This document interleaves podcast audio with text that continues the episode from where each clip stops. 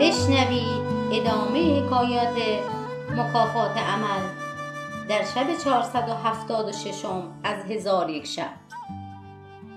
گفت ای ملک جوانبخت پیغمبر گفت کسی جز نیست پاکی تو راست که داننده نهانها هستی.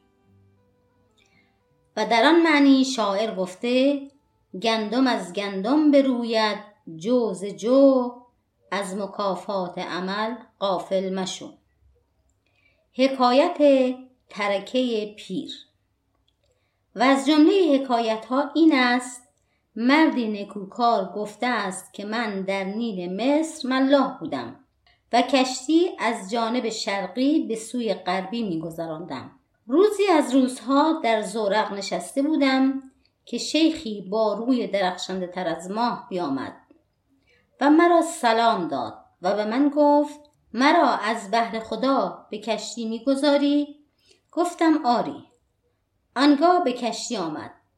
من او را به جانب شرق بردم و او را خرقه و انبانی بود. چون خواست که از کشتی به درایت به من گفت چون فردا به نزد من آیی مرا در زیر این درخت مرده یابی.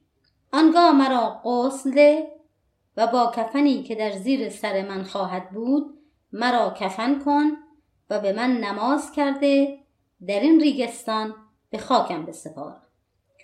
و این خرقه و انبان و عصا با خود ببر. هر وقت کسی بیاید اینها را از تو بخواهد تو اینها را به او برسان.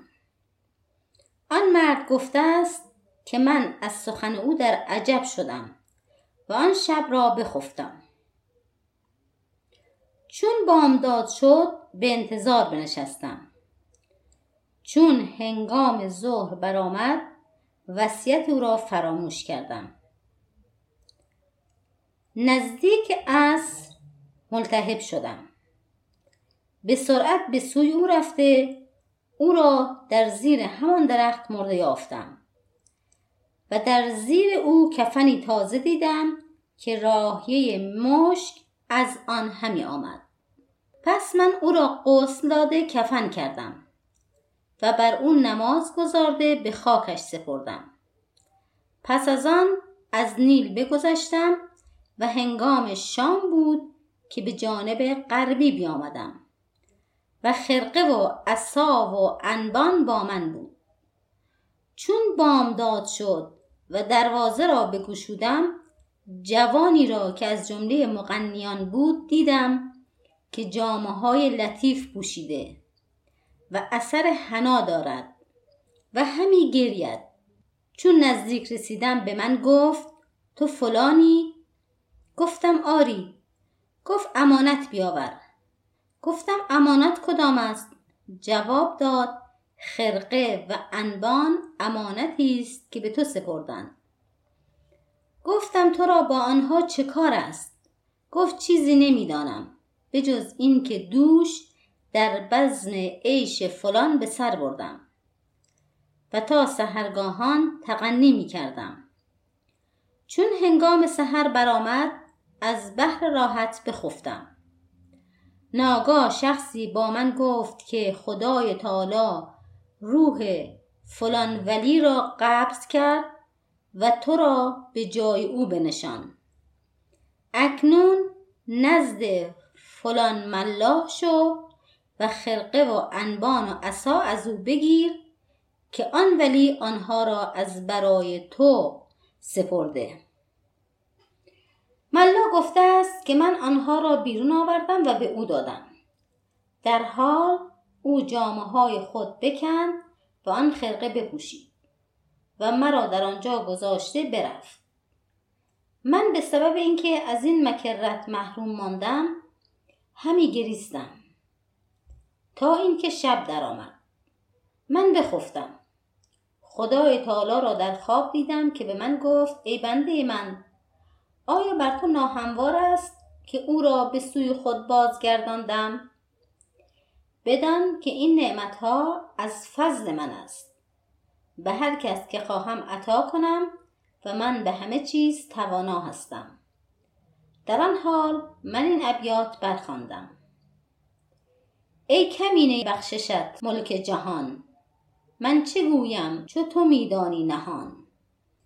ای بداده رایگان صد چشم و گوش نی ز رشوت بخشش کرده عقل و هوش. بی طلب مان این طلب تو داده ای. گنج احسان بر همه بگشاده ای کم نخواهد گشت دریا زین کرم از کرم دریا نگردد هیچ کم. حکایت گمگشتگان و نیز حکایت کردند که مردی از نیکان بنی اسرائیل مالی بسیار داشت و او را پسری بود نکوکار. آن مرد را عجل در رسید پسرش در نزد او بنشست و به او گفت ای پدر وصیت به من بگو.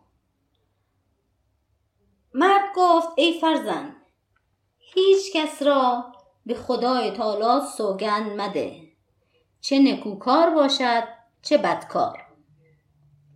پس آن مرد بمرد و فرزند به جای او بنشست.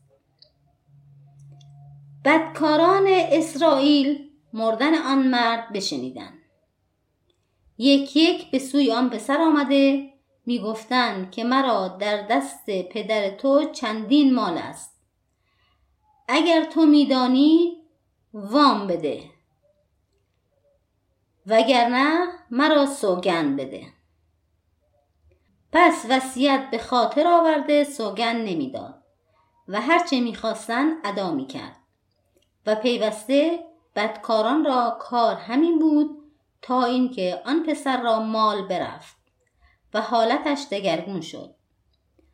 و آن پسر را زنی بود نکوکار و از آن زن دو کودک داشت. به او گفت مردمان بسی وام طلب کردند و من همه مال به ایشان بدادم. اکنون ما را چیزی نمانده. اگر کسی پس از این وامی طلب کند من و تو به مهنت اندر خواهیم شد. بهتر این است که خیشتن را از این بلیت خلاص دهیم و به مکانی رویم که کس ما را نشناسد تا در آنجا زندگانی کنیم. پس آن پسر زن خود را با کودکان خود به کشتی بنشان و نمی‌دانست که به کدام سو رود. از قضا کشتی ایشان بشکست. مرد بر تخته و زن بر تخته دیگر و هر یکی از کودکان به تخته دیگر افتادند و موج ایشان را از هم جدا کرد. زن به شهری درآمد و یکی از کودکان به شهر دیگر درآمد و یکی از کودکان را ساکنان کشتی دیگر بجستند و بگرفتند و اما مرد را موج به جزیره دور از همه جا بینداخت. آن مرد از دریا بیرون آمد و وضو گرفت و از آن گفته نماز به جای آورد. چون قصه به دینجا رسید بامداد شد و شهرزاد لب از داستان.